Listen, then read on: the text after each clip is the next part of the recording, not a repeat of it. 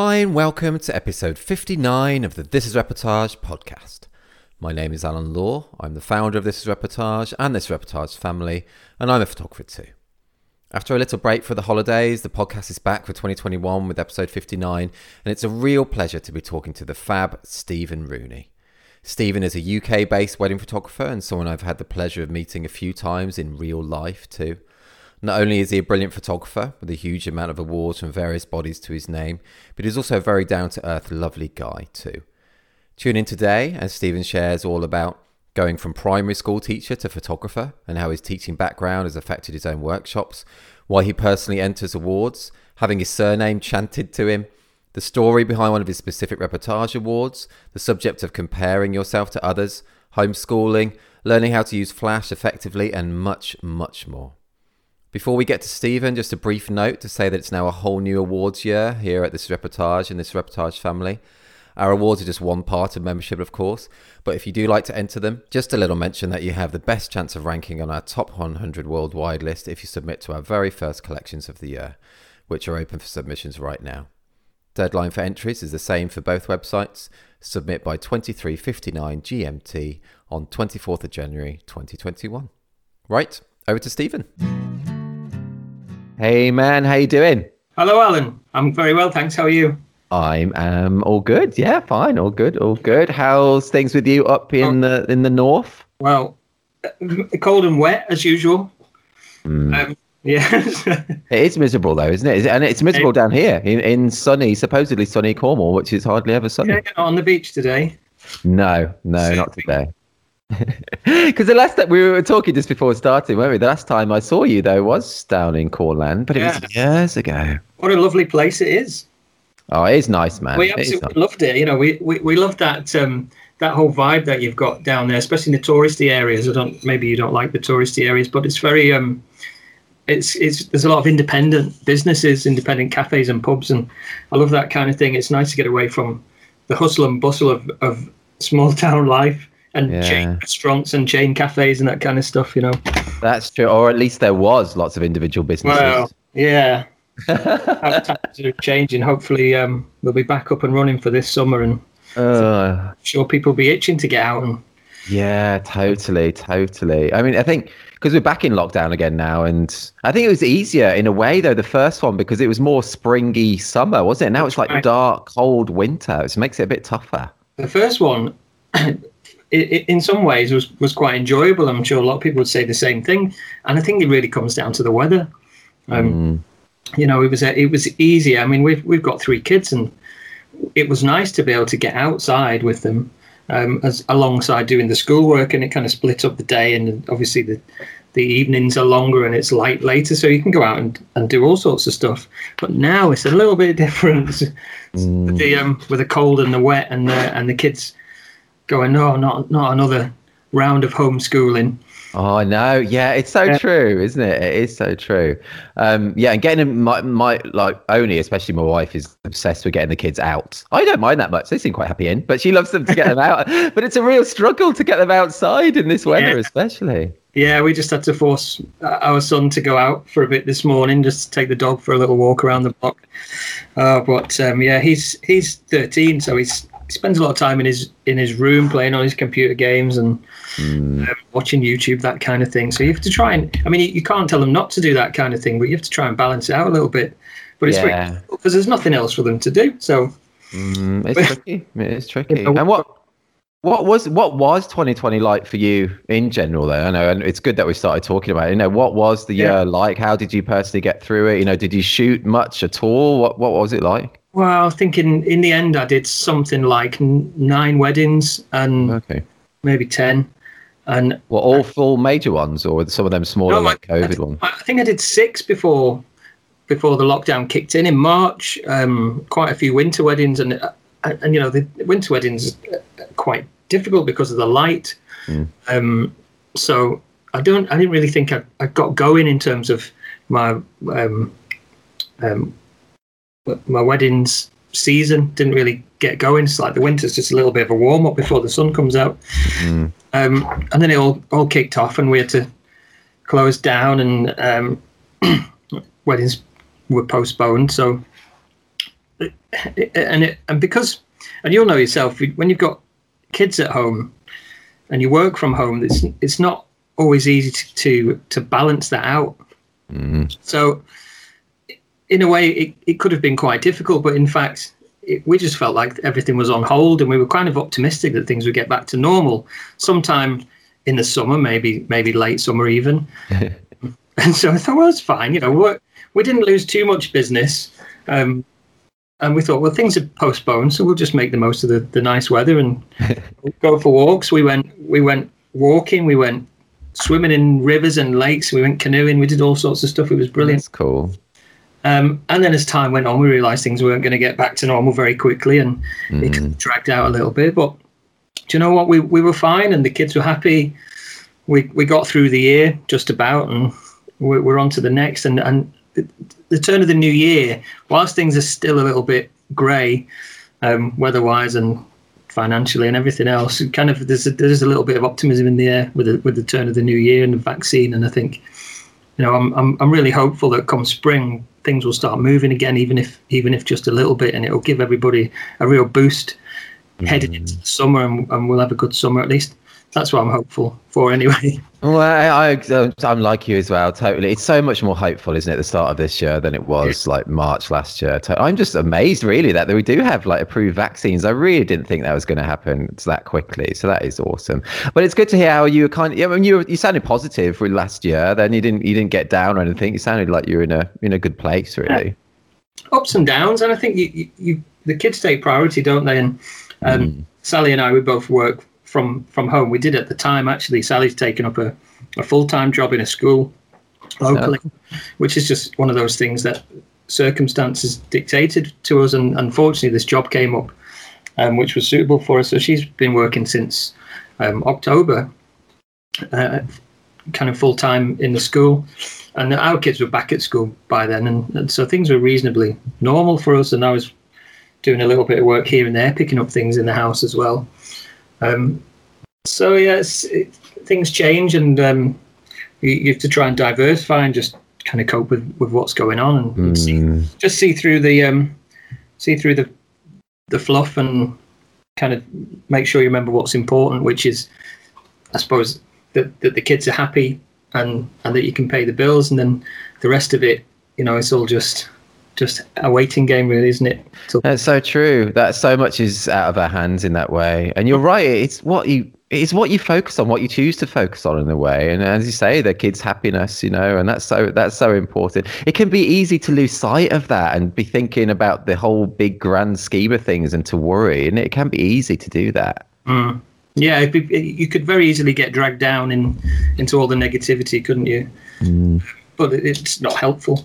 No, it isn't. You're right, it isn't. And it's looking so much more hopeful this year. It really is. It really, really is. It's all going to be, well, I think, as you say, spring onwards, or hopefully, or maybe summer, you know, maybe we'll get part of a decent summer season still, possibly. We just don't know still, do we? We don't know. No, we don't.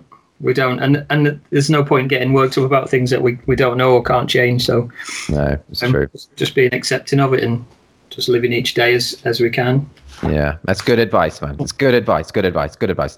Um, and you, you mentioned there how it's, it's Sally, your wife, isn't it? That's right. Yeah. Yeah, and so she's she's um, doing a bit of teaching now. Didn't didn't you didn't you used to be a primary school teacher? I did, yeah. Sa- Sally doesn't teach. She um, well, she would be a good teacher actually. She she um she worked on the operations side of the running of, of the high school. Oh, okay.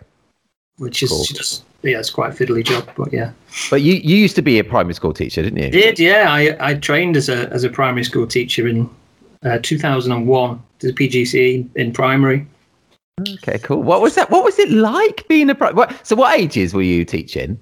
Like uh, year uh, year year three to year six, so it's kind of age seven to eleven. That right, kind of. Okay. Well, and do you, and do, do you teach them like all the different subjects then? Yeah, everything. Wow, man, what was what was it like? Did you did you enjoy it? How long did you teach for? And you know, and then sorry, lots of questions. And then, how did you get into the photography from you know being a teacher? So. Well, I, it's one of those th- things that um, when I was um, when I was in high school, and you know, you finish your G C S Es and you start th- doing careers, and they say, "Oh, you need to um, get these G C S Es and you need to have some careers advice. You fill in all the fo- forms and it's, what are you interested in?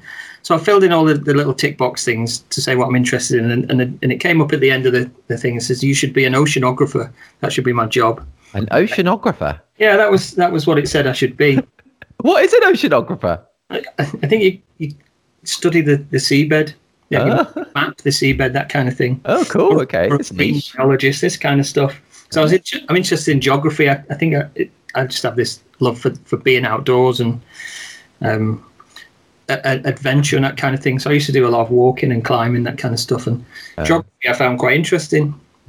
So ge- geography is a subject that you do when you don't know what you want to do. I did geography. I did a... Um, I did geography at A-level. I also did music and um, mm. chemistry. Wow, that's quite a diverse range of subjects. Just random subjects. And, and what happened was I went into the careers interview before starting college and I'd got my G C S Es and I, I wanted to be a photojournalist. That's, that was my aspiration at that time. Mm. So I went in with my G C S E results in hand. I went into the college and said, I want to be a photojournalist. Um, I want to do I want to do art because they could do photography. They didn't have a, a photography A-level. Um, or photography B-Tech or anything like that. Can you hear my printer going? Yeah. Kids are printing out the schoolwork. That's so funny. There's so much to print out, isn't there? There's so much to print do you, out. Do you want to stop or is it all right?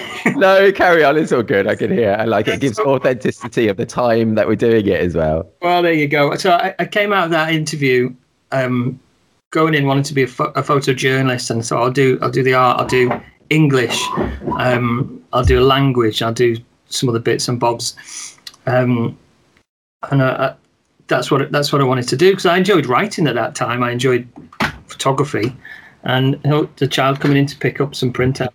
There you go. That's all that's come out. Not yet. You'll have to come back in a minute. Sorry, sorry about this. That's all good. It's we've got, all good. We've got one printer. It's in the office.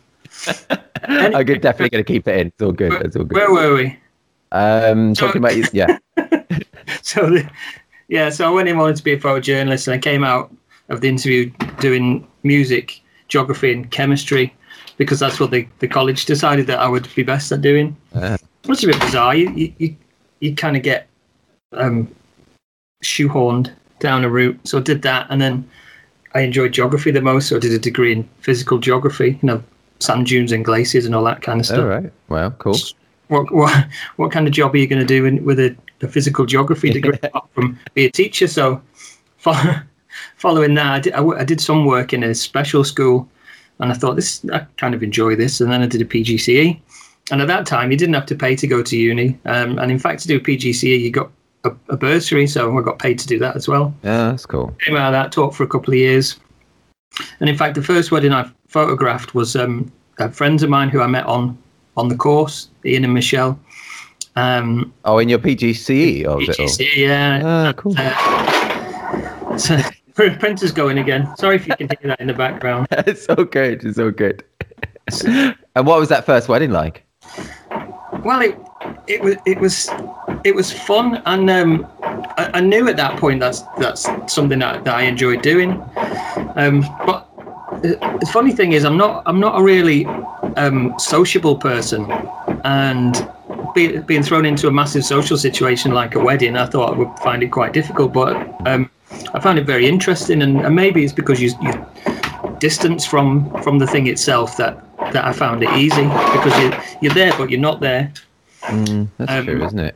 Uh, yeah, te- technically I, I was okay. Um, my, I suppose that the influence at that time, because their wedding was in two thousand five. Oh wow, it's quite a while ago then, that first one. Yeah. Wasn't there, there was quite a lot of cheesy wedding photography still knocking about, and I was mm. I wasn't up to speed with what's what's going on in the industry and what the trends were. So Um, the stuff that I did was probably a little bit cheesy, and I may even admit that there might have been a little bit of colour pop going on. Oh, so, nice. Have you still got those photos up on your... Oh, yes. Hidden away somewhere. No, but it's, it's mad, isn't it? Thinking back to the very first wedding, though, is we all we all must have shot it very differently to what we shoot now. Yeah, so the, one of the things I remember is, is doing the group photographs on a tripod. and having a, a cable release on the camera. And it's proper cool, proper old school. Shoot, I'd shoot in the groups at like one sixtieth or something like that. The um, trying to keep the I S O down because I was shooting that on a um a, a six no a, one of those old Canons, E O S uh, three hundred D I think it was, the, and it was the very first digital camera that the current Canon made at consumer level. The other one was the ten D I think, which is one my mate Ian owned, and he let me borrow it. So I shot, I shot my first wedding on a on a consumer Vakit lens. That's cool, though. That's cool, yeah. Man. This shows it's all about the talent rather than the equipment, dude. Well, yeah, yeah. It's easy to get carried away, isn't it? Yeah. So, so okay. yeah, and I had um, so I didn't have, obviously I was a student at that time, but um, didn't have much in the way of spare cash, even though I did get paid for going to university. What? Well, how old were you then at that time when you did that first wedding? Oh, now you now you're putting me on the spot. Twenty-four. Twenty-four. Right. Okay, that's young. It's probably people probably work that out and realise that it's, that's not correct.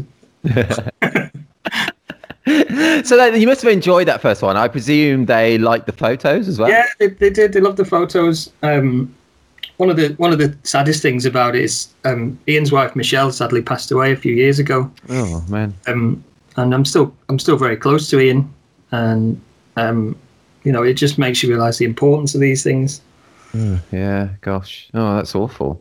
And I know that, you know, I had, I did talk to them a lot about the pictures, and I know which pictures that, that they liked and why they liked them, um, and why other people uh, at the wedding liked certain pictures for certain reasons, and that obviously helps to, to have an insight in. in how you shoot. That's true, isn't it? Because we don't get that in a day-to-day normal weddings, you know. Well, I don't, you know, I don't really get feedback about certain images that the couples liked or their family and friends, so it's quite invaluable, that kind of yeah. thing.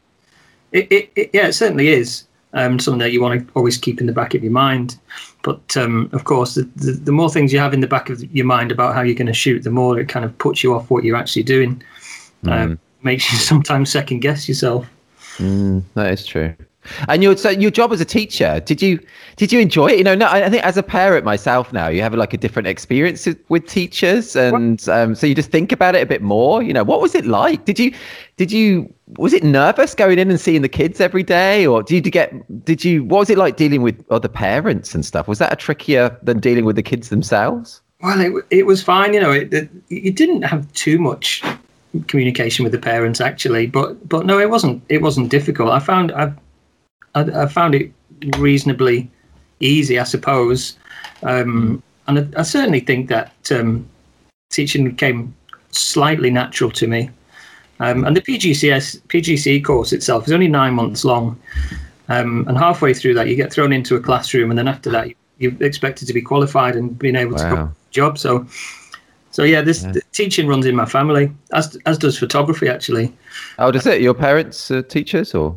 My grand, my grandfather on my dad's side was a, um, a a teacher, and he used to he used to wear, you know, the cloak and the mortarboard type teacher. Oh wow, cool! Um, well, he, like so, painting people and stuff. Yeah, probably. nah. He um yeah he he also um was a wedding photographer, and he took pictures of the weddings at, at the church mostly, um, local to him, which is in, uh, near near to Glasgow. Oh wow! So um, the way they did it, he had a dark room in his cupboard under the stairs, and he used to go to the um, go to the church. They'd come out from the church. He'd take all the pictures, then he'd go home, and that's that was wedding photography wow. back in those days. Um, bad, and then and then he could get the the film processed by a lab. So what they used to do is get a bag of film from the wedding and hang it outside his front door, and they come to collect it. And, Drop, drop the pictures off. He'd put them in and slide them into an album and give it to the couple, and that was that. Done. Wow, that's mad. So different. It's it's cool though that you've got teaching and wedding photography then in your kind of like in your mm. heritage. That is cool. Yeah, and, and do you know what things? The things that have happened recently have kind of made me realise I actually have an, another backup qualification that that could potentially earn me some money. So I have mm. been doing a little bit of work in schools recently just to keep the keep the money ticking over. Ah, uh, that's cool. Is that have you enjoyed doing that? Yeah, it's, it's been pretty good, and and when you when you're only going in kind of part-time or supply, then you, you don't have any responsibility, really. Mm, uh, well, you, you do have responsibility, that, that's a lie, but um, not not as much as a permanent class teacher. Right, yeah. Uh, so trying to, you know, I even considered going back into that because, you know, when you when you do something for a living and all of a sudden it stops and you, you kind of question yourself, what, what am I doing here and what's my long-term goal and can I keep doing this? Yeah. And you think, well, I need to I need to book more weddings for the year after next, and there's so much competition. And you think, well, actually, I've kind of enjoyed slowing down a little bit, and maybe I can mm-hmm. do something else. But um, I'm sure a lot of people have, have felt the same. Yeah, what a year to reevaluate just everyone's kind of just position and life, and just mm. yeah, it's yeah. I mean, it's it's mad, isn't it? It is mad. Um, it's, it's unprecedented. It is, isn't it? No one could have thought we would have anything like this ever. Um, I, I remember, like, it's early March. I went to Vegas and whatnot, and my parents like yeah. got me these hand wipes because they're they're quite old. They're in, in like the eighty. Well, my dad's eighty this year, and they they were hearing about COVID, but and I know they got they bought me all these like hand wipes on the plane. I was like, oh, yeah, yeah, okay, I'll use them, I'll use them. But then, then little did I know, wow! On the flight back, I was definitely using them because COVID was just entering like America then and stuff, and it was like, wow, this is proper real. It was uh, mad. Ramped up pretty quick, didn't it? Yeah, it really did. Thrown into it, and you get your head. It takes a little while to get your head around it. Oh yeah, and I went like last. Oh, I had times down, times last year. It was a. It was a. I know that roller coasters are cliche, and there are more downs I think than ups. But it was yeah. Anyway, it did. It, it's just been mental. It's just been mental. But you're you're teaching then, you know, because lots of photographers do workshops, which I think is great. By the way, I think what you know, I I don't have many bugbears about our industry. One thing I don't like is that when you'll be in some little groups and and and then people go, oh, this person starting their own workshop, they must think they're great, you know, they've only been a wedding photographer for like six months or whatnot, and can you believe they're doing a workshop? And I I have massive respect for people who put themselves out there, you know, and, and do a workshop. I really do. Yeah, um, I, I actually came on a workshop that you did quite a long time ago. Oh, that's when we first met, wasn't it? Was it the I think that was I think so yeah just, and, the, uh, just on S E O, wasn't it? That then it was S E O, and it was a joint workshop that you did with Steve Gerrard. Yeah. Oh. There, were a few, there were a few other people who we still know um uh, were on that workshop as well. Oh yeah, like Mick Shaw was there, wasn't he, as well? Right. Yeah. Uh, but anyway, uh, but, but but you've done your own workshops now, and I was just wondering, you know, did I guess your teaching experience must um must have had, you know, a big effect on, mm. on how you do your workshops as well, and that must be such a big plus that most people, me included, you know, I, I don't have any teaching background, so I, I I know I've just kind of done my own workshops just without any experience, but yeah, it must have really helped you, I guess. Yeah, I think so, and um, maybe to do with the way that I, I talk to people. Although my wife says I've got a bit of a monotone voice, I have to make it down a little bit. So uh, something I'm working on. Something I'm working on. Anyway, yeah. So, but the, I've been I've, I've been on a handful of workshops, not not loads actually in my in my time. And the the, the one thing that I found about many of the workshops I went on earlier in my career is that you, you see a photographer, they show you all of their fancy pictures and then they tell you how you how they do things, and then they tell you that you should do things exactly the same. Mm. Um, and you may glean a few nuggets as you go through and take something away that you might use in your own work, but in fact the, the teaching part of it wasn't there. So when I started, my, my first workshop that I ever did actually was an editing workshop, and it was um It was in Manchester, and, and uh, actually, I was uh, I planned it all out perfectly, and, and tried to make it interesting, and chopping and changing between things. And I wanted I wanted people to learn how to do stuff, and I didn't want people to learn how to do things like me, mm. but I wanted to teach why we edit in a certain way, why something needs changing, and how to do things, how to achieve different looks, and and. Uh, colour theory, and all this kind of stuff that you'd learn and take away, and it would help with your own stuff. Funny story about that though is I was actually late for my first workshop because um, when I was when I was leaving the house, I left the house very early to get to Manchester, which is only an hour away. Um, I left the house before six o'clock in the morning, and there was a huge traffic jam on the motorway. Oh, a nightmare. Uh, And I, I was flustering the night before, and I, I was going to do it on my laptop, and I thought, I need more power, so I, I need to bring my P C. So I put the P C in the car with the keyboard and the mouse and everything. I got to Manchester uh, really, really late, and I was panicking all the way. I was ringing Sally and said, I'm going to be late, I'm going to be late, what am I going to do? And uh, this, um, I couldn't find a place to park then because I was I was late. And then I had to lug this this big old um, P C unit. A proper desktop desktop proper P C, desktop, yeah. I was lugging that down the road and I was sweating buckets. And I got there and there was a bunch of people waiting outside the, the room. They'd had a nice cup of coffee and I was, I'm really sorry. I was about half an hour late, I think. Really sorry I'm late. I was I was sweating and my face was red and I was so flustered. Um, everyone was fine, though. That's so funny. What a way to start your very... That was your very first workshop. My very first workshop. Bloody hell, I'm not doing this again. It's ridiculous. And, uh, you know... For but you did. You've done numerous ones, haven't you, since then? Yeah, the, the editing one, I enjoy editing. Editing is what, what really started me off, being really interested in the digital side of photography. And I said, I shot my first wedding with a digital camera. I did, had shot film before that, and I sold all of my film gear to buy a digital camera. Uh, okay. What I used to do with the film stuff is I used to shoot slide film, and I'd scan it in um, with my mate Ian's slide scanner, Ian, who I photographed my first wedding. Oh, okay, cool, yeah. And... Um, And I would get it, get it up in Photoshop because I think we we did have um, Camera Raw within Photoshop at that point. But um, I'd convert the slide into a JPEG and then edit the JPEG.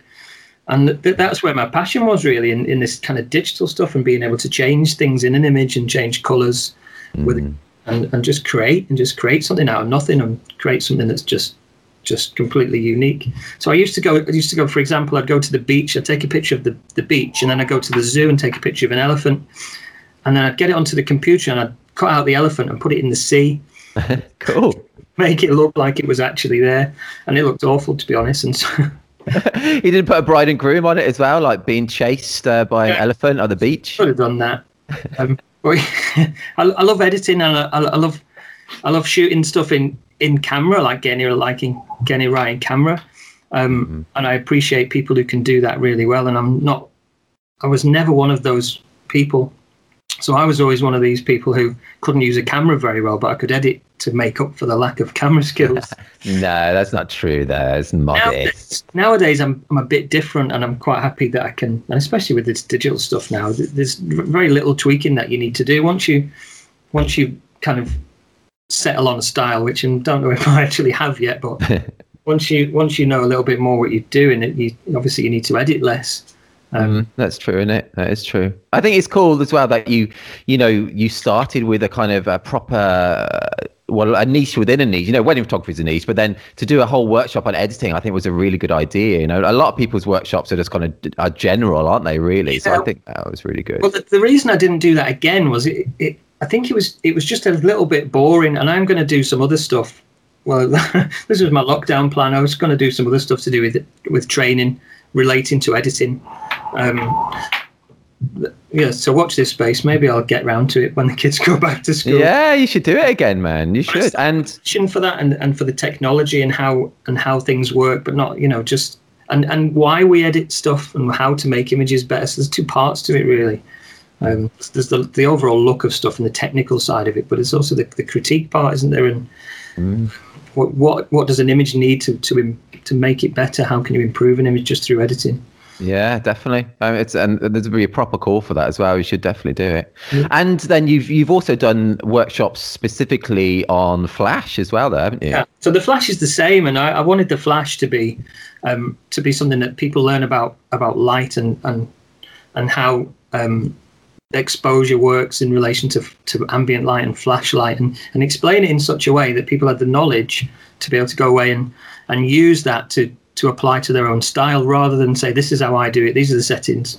Go and do that. Um, and, and people to, to just have the knowledge to go away and create their own stuff. That's proper cool. That I mean, as you, I mean, as you kind of alluded to as well, that's proper teaching. That isn't like yeah. just copying, just do what I do. It's proper teaching to give right. people the knowledge and tools for them to do it themselves. And that's exactly how I wanted it to be. I didn't, I really didn't want it to be one of these ones. And and and so I don't start with a slideshow of my own work. I start with this mm-hmm. is what we're going to learn about. We learn about aperture, shutter speed, I S O, how that, and then add a flash in, and how how a flash. Adds to that exposure triangle, making it a very complicated pentagon. But but how to think about that and how to think about light in such a way that that we can calculate it um, using using numbers and obviously, but, but we can also just think about it in in terms of of of the each thing separately on a, on a scale going up and down, and how that affects the other things within that. Mm, that's very cool. And the people that have come on your Flash one, did like some of them come on there like having like hardly ever used any kind of off-camera Flash? You get a yeah. multi-range of, yeah. Yeah, a whole range of different people and using different Flash systems. Because, well. because it is something that is kind of just known within our industry as uh, for some people being, you know, like magic, really, that a lot of wedding photographers, uh, you, you know, don't have much of a clue about. So uh, you should definitely do more of those, those Flash. Yeah, um, I did have to, I had to cancel a couple this year because of the... Mm. the The COVIDs, but um, we do have one still, which may go ahead in March. Okay, but fingers crossed. Much point in, in planning much at the moment. Just see how it pans out. And... No, there isn't, is there? And the way you, with your Flash, you're really known as uh, so good with the Flash. But do you uh, use the Flash as well as for your portraits? Do you use the Flash at any other times during the day? You know, like for the speeches or anything? Yeah, yeah, all the time. I do, yeah, all the time. Wow, if the, cool. If, if the quality of light isn't isn't good enough on the subject, then I'll add, add some light in. And of course cameras can deal with with any kind of light conditions these days, and you could you could shoot a wedding almost in the dark and it would be okay. Um, but I just think that it, there are some situations in which the, the Flash can can help to improve the improve the quality of your image. Yeah, mm, cool. And do you talk about that or on your workshop as well? Yeah. So how you yeah. different types, yeah, that's all good. Yeah, good also, yeah it's, um, and and and do you know what, I'm like many photographers, I'm I'm a big fan of natural light, and if there was a big window, I would use it over, over Flash any day of the week. Right. Mm. Uh, but quite often, as you know, there isn't. Mm-hmm. Yeah, darkest part of the venue, like put the, the best man in or something. Yeah. Um, I shoot outdoor weddings in the south of France every week. You wouldn't need a Flash at all. That's true. That is true.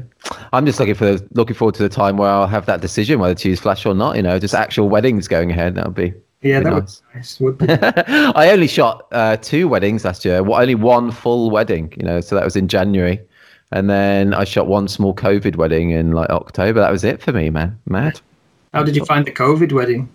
Um, I had G P S, so it, it got me there. no, no. boom, boom. your, your, um, of course, documentary, pure documentary. So. You know, a lot of it comes from facial expressions and trying to trying to tell yeah. us through through reactions and emotions. And that, you know, I, I've done a few lockdown weddings, and obviously people wearing masks is it's quite tricky. It is definitely trickier. Yeah, it is, isn't it? It is. I find just in general day-to-day life now, you know, when you're like out picking up the kids when they were back at school and mm. you're wearing a mask, and I like someone will hold the door open or something, or and, and you'll normally you just smile at them or, or something, and you just realize that they can't see that smile. It takes yeah. so much away. I remember being at a, a wedding in in October, and I remember coming in and meeting the, the mother of the bride, and I seriously had a mask on. I am smiling underneath this mask. so, just so you know, I'm smiling all day long. Yeah, oh, it's mad, isn't it? I just I, the one good thing about the mask, though, especially again doing the school run back in the winter, was that it just kept your face all nice and warm. That was just quite yeah, nice, I think. That's true. mm, it was nice. Um, let's let's change tack slightly, uh, Stephen. Okay, let's go a bit random one. Okay, oh. if you if you could be someone else for a day, living or dead, who would you be? Now, these are the questions that you'd think I would have would have researched and practiced and have have an immediate answer for you. Um, Uh, oh. No idea. Absolutely no idea. No, that is a very peculiar question, isn't it? I, I, I, I quite like being myself. That's a good thing, man. Have you always been like that, you know, throughout your life, not really I, bothering what people think and stuff? And... Well, yeah, on and off, on and off. And and in this industry, especially with um, all of the social media and and podcasts and and all these and so much going on, it's It, it's quite easy to kind of fall into a trap of, of maybe producing work that you, you think other people are going to like mm. for the wrong reasons, you know, just um, or or not putting work out there because you think you might get criticised. Oh yeah, both those. That's so valid. Both of those, and they're kind of almost opposite ends of the spectrum. Mm. Yeah, I've no, um, I think a, a lot of creative people are, are the same, but you know, we we have this intrinsic urge to create something and share it with the world. Um, but the, the thing that you have to do, of course, is is to not really care what people think about it, because it's your work, and you. What's happened is you've you've created it from from something within yourself, an inspiration that may have come from a long time ago or, or recently, but it's inside you and you, you create it. And and it's your instincts that have made it how it is.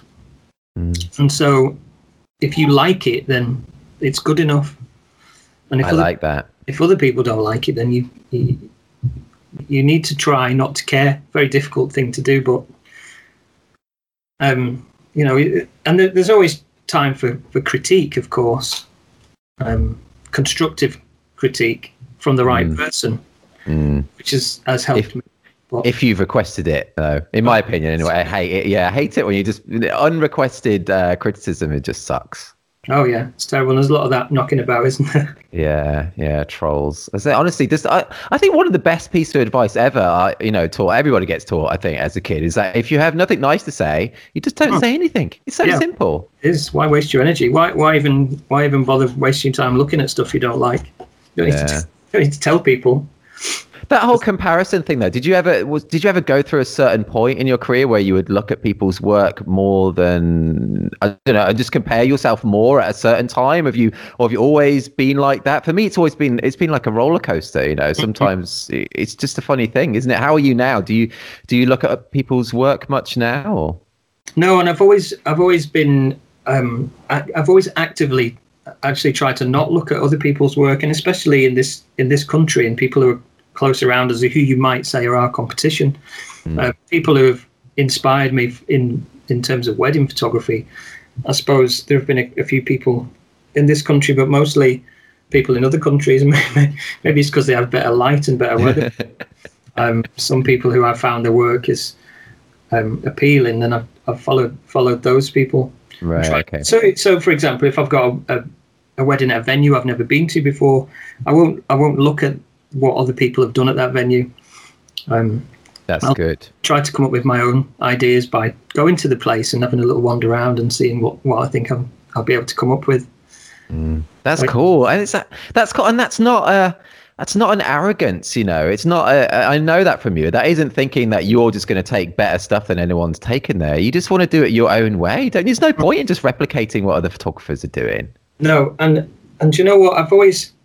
I've always been an advocate of, of how you sell yourself is by producing good work and, and work that's that's unique and is um, kind of within your style and consistent within that. And you can be influenced very easily by looking at other people's stuff, especially if you go into a venue and you think, oh, they've done this at this venue, we need to do the same kind of thing. And sometimes your clients can pull you down that road as well, mm. uh, which is fine. You take a shot. It's not a problem, is it? Um But yeah, trying to trying to stay unique is is is something that I think that will will help your business succeed. So I've always been an advocate of doing good work. People will book you, and that the business side of things is is secondary to that. Now I'm slowly coming around a little bit because um, I'm sure, like like a lot of photographers, I found that in the last few years um, th- there's been quite a lot of competition of them. There seem, seems to be more wedding photographers than there ever have been, and everybody seems to be pretty good, actually. So the business side of things is is becoming a little bit more important to me, and I'm I'm working on it.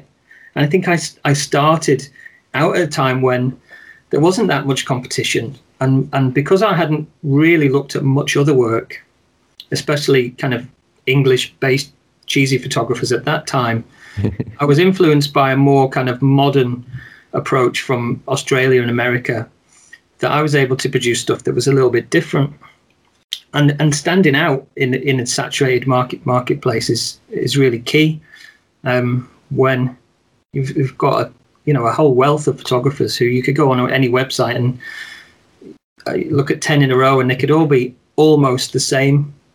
So uh, true.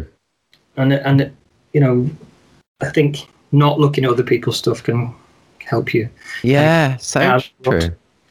It's so true, man. I totally, I think that's honestly really, really great advice. And I think for me that helped as well. And that, like, I, I didn't start this career by second shooting or anything. I just went out there and did it. And, and maybe a lot of people would say that's stupid or whatnot. But I do, I do firmly believe that you just got to go for things at times in life, you know. Um, but I think that helped in the way that I didn't second shoot because I didn't, you know, end up having a style that was just like my kind of mentor or whatnot. I just had to go out there and photograph how I kind of saw and felt it, really. Yeah, I'm the same. Didn't do didn't do any second shooting at all mm. until I don't know, maybe maybe five years in. In fact, I didn't, I didn't, um, I didn't even realise there was an, a wedding photography community until I'd been shooting for about seven or eight years. Actually, that's cool in a way, though, isn't it? That's cool in a I way. I didn't talk to anyone. I didn't really know anyone who did wedding photography. Um, people didn't have blogs, so wow. you know, it's, you know, people say it's a lonely existence being a wedding photographer. It's certainly a lot less lonely than it used to be. That's true. Then, yeah, that is true. That is true. Yeah. That was one of the best things for me. With the, the first workshop I ever went on was a Steve Gerrard um, workshop, and he had Ed Piers come for a bit. And it was just finding that community of other wedding photographers. I just yeah. love that. I mean, his workshop was ace as well, but mm. but I mean, just meeting those other people and, and discovering that other worlds of, of photographers, it was a big eye, eye opener for me. It was really cool. Yeah, yeah, it's good to see that people have the same, um, the same struggles as well, and mm, that's true. They can relate to that. Yeah, it's important, isn't it? Um, let's let's change tack again slightly, Steve. Hey. Um, and something I want, I just wanted to try for the podcast this year. Um, well, we'll just see. It might be awful after the first episode. You're the guinea pig, so you might, maybe the first time I, first and last time I do this. But I just thought a bit of fun, well, um, kind of like a just a fun little quiz type thing. Are you All excited right. for that? I, I love quizzes. But it's what I'm going to say. I'm going to say, I'm going to read out like a Netflix synopsis of either a, of a movie or a series. And I want you to see if you can name the series or film from the synopsis. All right. Okay. Okay. I'm going to start with an easy one. Okay. So the, I know this is random, but I know it could be fun. You could play along at home if you're listening. Uh, if you're listening, play along. Um, okay. So, so the synopsis is: this hit sitcom follows the merry misadventures of six twenty-something pals as they navigate the pitfalls of work, life, and love in nineteen nineties Manhattan. Okay, that's easy. Because Friends. Yeah, yeah. My daughter's just watched the whole thing. Oh, really? All, all like, is it ten series or something? Yes, or more, I think. Wow. Gosh. I, I remember watching it when it was on and missing out several series. I did. Yeah, we did the same. I was obsessed with it at the beginning, though. I, I absolutely loved Jennifer Aniston. I used to have like pictures of her in my like school diary and stuff. Jennifer Aniston, and it was Ulrika Johnson I liked at that time as well. Yeah.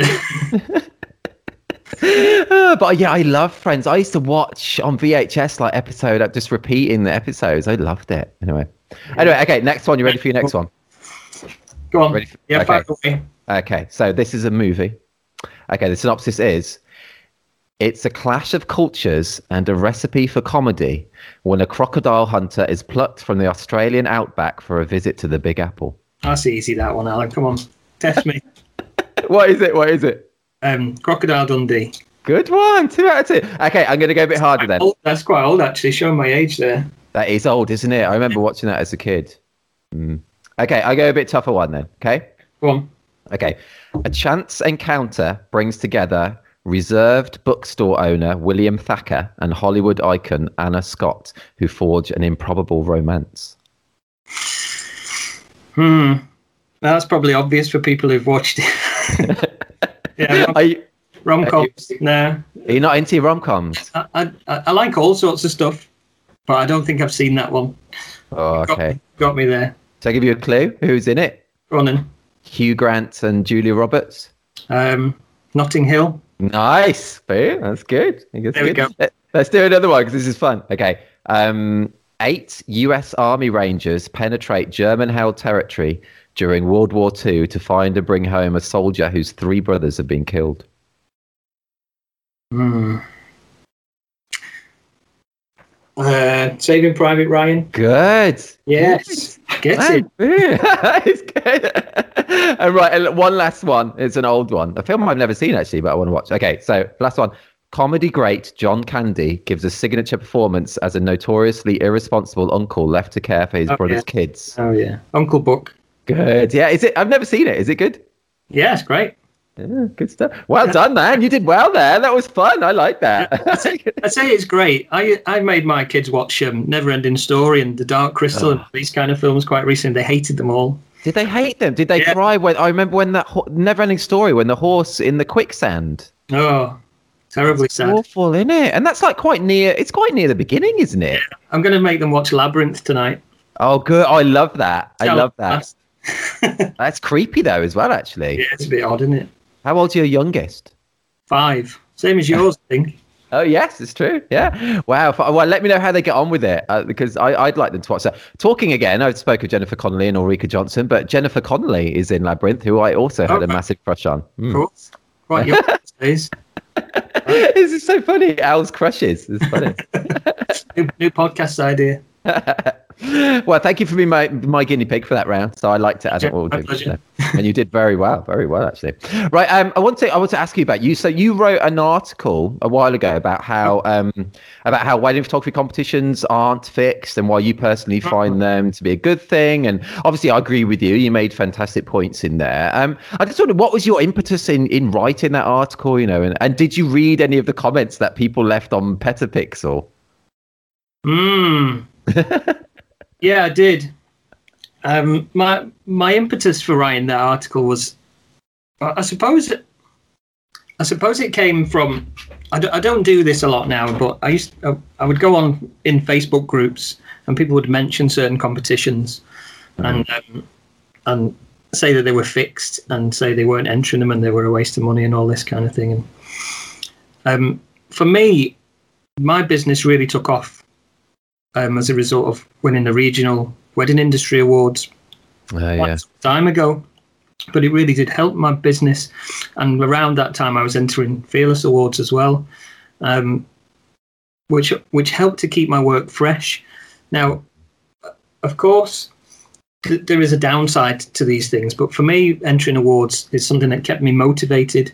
Um, I enjoyed seeing seeing the other winning images in in modern competitions, um, which which help to give you inspiration and keep you creative, um, but it also helps you to look at your own work kind of subjectively and do a little bit of self-critique, and um, so that that really helped me to to be to focus on the quality of my work and, and improve in areas where I needed to improve. So I would I would also ask for people's constructive criticism on a photograph. So why why would this image not win? Why would this image not win? And, you know, identifying areas for improvement. Mm. So f- for me, it's just it's just one of those things that, that keeps me motivated and um, it helps me helps me to think about what I'm doing a little bit as well. No, no, I totally, totally agree. And obviously people would probably think that I would be biased, obviously, with running reportage. But but I think there are so many different reasons why someone would choose to enter awards or not. And so, and they're all just, you know, as valid. What I just find funny is, as you say, people just complaining about them or whatnot. If you know, if you don't, if you don't want to enter them, mm. just don't enter. It's quite simple, really, in that way. You know, if you don't, if you don't like a certain genre of music, don't listen to that genre of music, don't listen to it and then complain about it. Yeah, totally. It's, it's, it's odd, isn't it? Um, yeah, it's and yeah, when you to their own, and, and some of it's personal, some of it's business. Um, mm. And I, I remember listening to your podcast with Frank Boutonnet, and oh, yeah. saying that his, his business model was based around the fact that he, that he did win awards, and mm. of course that's good for business and it's good to have for clients who have brand confidence. And there are other ways to do that, of course, but it's one method, and it's certainly yeah uh, certainly business um, definitely in that respect. Mm, no, I totally I totally agree. Uh, for me personally, you know, the awards, and I still, for my own wedding photography now, you know, I have a little drop down, how did you find me? And a lot of them say awards or top lists. So oh, yeah. I, it yeah. works practically for me. And as you said, when you won that T W I A then, so you noticed, did you notice a proper effect from winning that? Yeah, yeah definitely. And and I follow up where, where, where did people find me? And people, people did find me on that listing, that directory, um, and on Fearless. Um, so the, I did have a good number of inquiries that came as a result of awards too. Yeah. Mm. Yeah. Makes sense. Um, yeah. And it's all good. That that article was interesting though. And I, I saw some of the comments on Petapixel. How did you, what was it like getting those kind of comments? It's so, I mean, obviously you've got some supportive ones as well, but you got a lot of trolls as well. Yeah. I suppose you, you have to accept that when you're putting yourself out there and putting your opinion out there. Um, I don't even remember what people said from a negative point of view. And it's just something that goes over my head. That's good way to be, man. It's good, good way. Yeah, to be. Just, I, I, I mean, generally on social media, wh- whatever you're looking at, whether it's photography or anything else, what um what kind of annoys me and makes me shake my head is that, you know, anybody can put anything on Facebook, for example, that's relatively serious, and you see that people have put a, a laughing emoji on it or negative comment. I just think it's very sad, mm. uh, and I just I'm just glad I'm not one of those people. Yeah, man, it's hey. good. No, I totally agree with you, and I, I hardly look at Facebook now. Not for, yeah. in, I'm not for a specific reason. I understand some people go off it, you know, properly for a year, and I totally respect that as well. And yeah. I just or, find out I'm just more productive by not. And so, what, sorry? For a year, not a year. All right. uh, sorry. it's, it's funny. I do. Mate, it is weird. I say that. Then is it? I don't know. Mate, is it just me, or is it just the area I'm from? I don't know. People have listened to your last episode.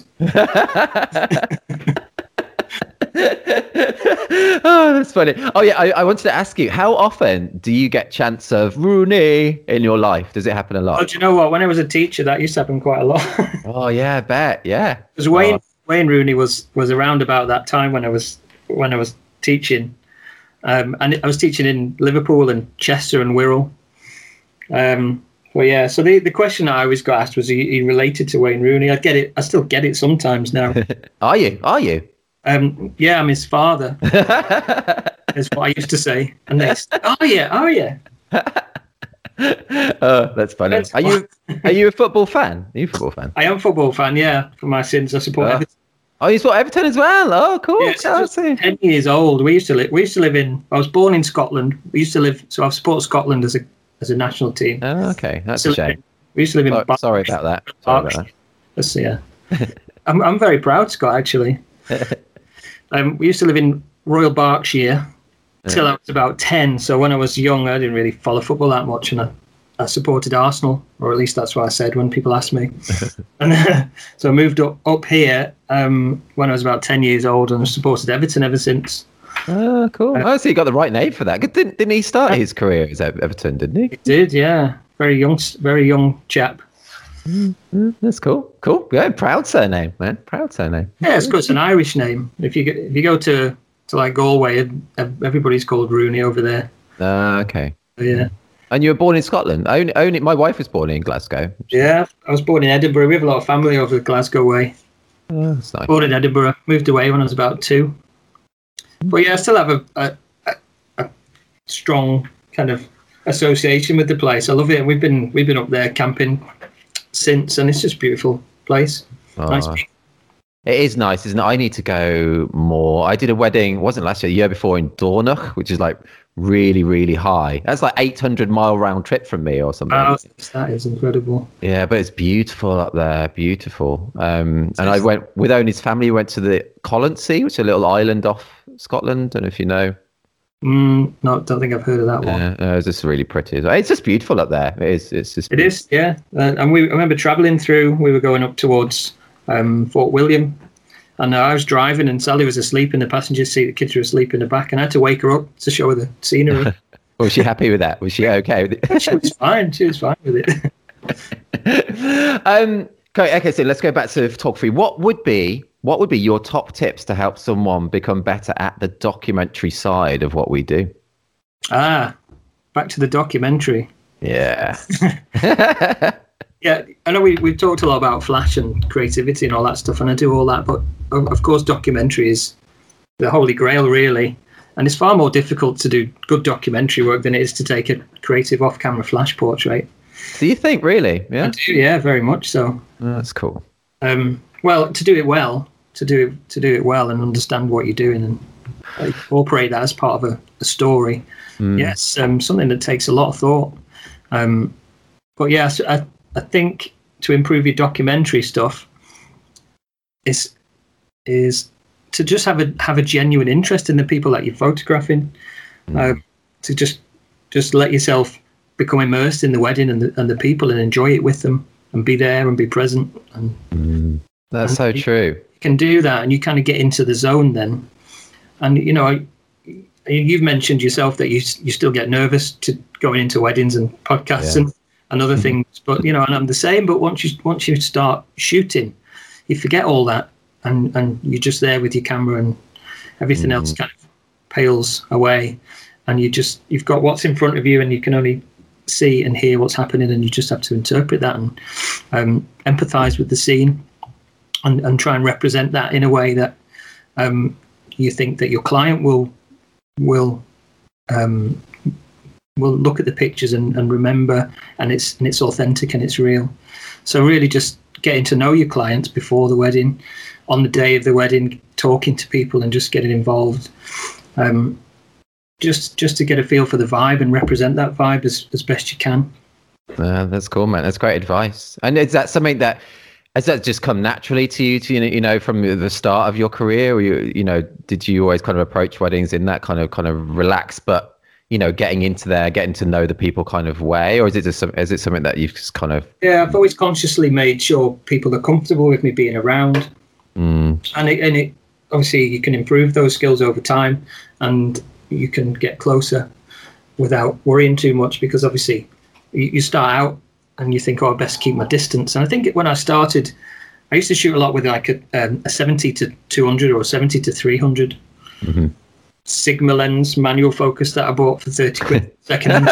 thirty quid, nice, nice. Yeah, and, and my um, my Sunpack flash that I bought for twenty quid from the second-hand shop, which wasn't even compatible with my camera, which is a good story, but that's how you learn to shoot manual flash. That's funny. Anyway, um, yeah, so a fly on the wall from a distance is, is different to a a fly on the wall. There's not a, it's not a fly, something that's in the middle of the action. A fly on the floor or something. Uh, maybe the fly would be too low down. Maybe oh, yeah. Like, a different angle, though, different angle. Maybe something else, like a, a tree or... I don't know. But that's so true, isn't it? It's so different if you're far away from the action on those long lenses. Yeah. So now I, so I used to, to use that, and then I, then I moved to a fifty, and I could get a bit closer, and I'd still feel comfortable with being that close. And I thought people were okay with it. And then I moved from a fifty to a thirty-five, and now I shoot most of the documentary stuff with a thirty-five, and I'm I'm close. I'm getting a similar frame as I used to get with a seventy to two hundred. Um, but you're there in the action. People, the, the more you're there, I think the more people will ignore you. Mm. Yeah, which is the odd uh, paradox almost. Yeah, it's funny, isn't it? And you, you can hear what's going on, and you get a feel from it, and you can, um, you know, you can make you can make eye contact with people. I'm not one of these pure documentarists, as as you as you can tell from my work. Uh, yeah. But you can make eye contact with people, and you can smile to people, and you can reassure people. That's so true. That smile is a big difference. That smile and, and getting people just comfy in your presence, and then they, they ignore you more when they're just happy with you being there. So yeah, it's all good. That's it. I think some people can forget that. I think some people can forget. I mean, I think some people think it's really important to have a very kind of professional facade, you know, but I, for me personally, I just think it's best just to be yourself, be warm and open, and you don't know, the professional, what's the word, professionality, professionalism, mm. it's not, it's not that important, I think. Mm. I don't know. No, it's, yeah, I think, you know, things have changed over the years, and like when I first started out, I, I used to wear a suit with a tie. And me, I did as well, actually. Yeah. Now I wear jeans, dark, yeah. dark jeans. And I, I still look smart, you know. um, yes, people, people, you've been booked for the wedding. People are paying you a lot of money. They know that you're professional. They wouldn't have booked you otherwise. Yeah, exactly. So, that's true. That's true. Um, dude. Let's let's let's go on. Let's change tack slightly. I like oh. this question. I like this question. Okay. Have you ever made any really memorable mistakes? Mm. In my life. Yeah, in or your life. Could be could be in life or business or working, whatever. I don't know. I make mistakes all the time. I think it's important to make mistakes. It's true, isn't it? It is true. But have you never had any, like, kind of like, you never had a card fail, like during, I guess that wouldn't be a mistake anyway. That wouldn't be your fault or anything. You've never had any nightmare at a wedding? I've had, I've had, um, I've had cards fail. I've had cameras fail. I've dropped lenses. I've, um, yeah, that all that kind of stuff. I, I've never lost images. Um, Touch wood. Touch wood. And, and for most of my career, I did use cameras with the five D Mark One and Two, which, and then of course the uh, three hundred D, which only had one card slot. um, yeah, but, do you imagine doing weddings now? It's just I, I couldn't do it. I think with a one card slot, even though I've never had a card fail, I just I'd be too yeah. paranoid. Yeah, I've had a couple of cards fail, but I've always managed to, to retrieve the images from them. Ah, uh, that's cool. Fortunately, but I tell you what, it's horrible, isn't it?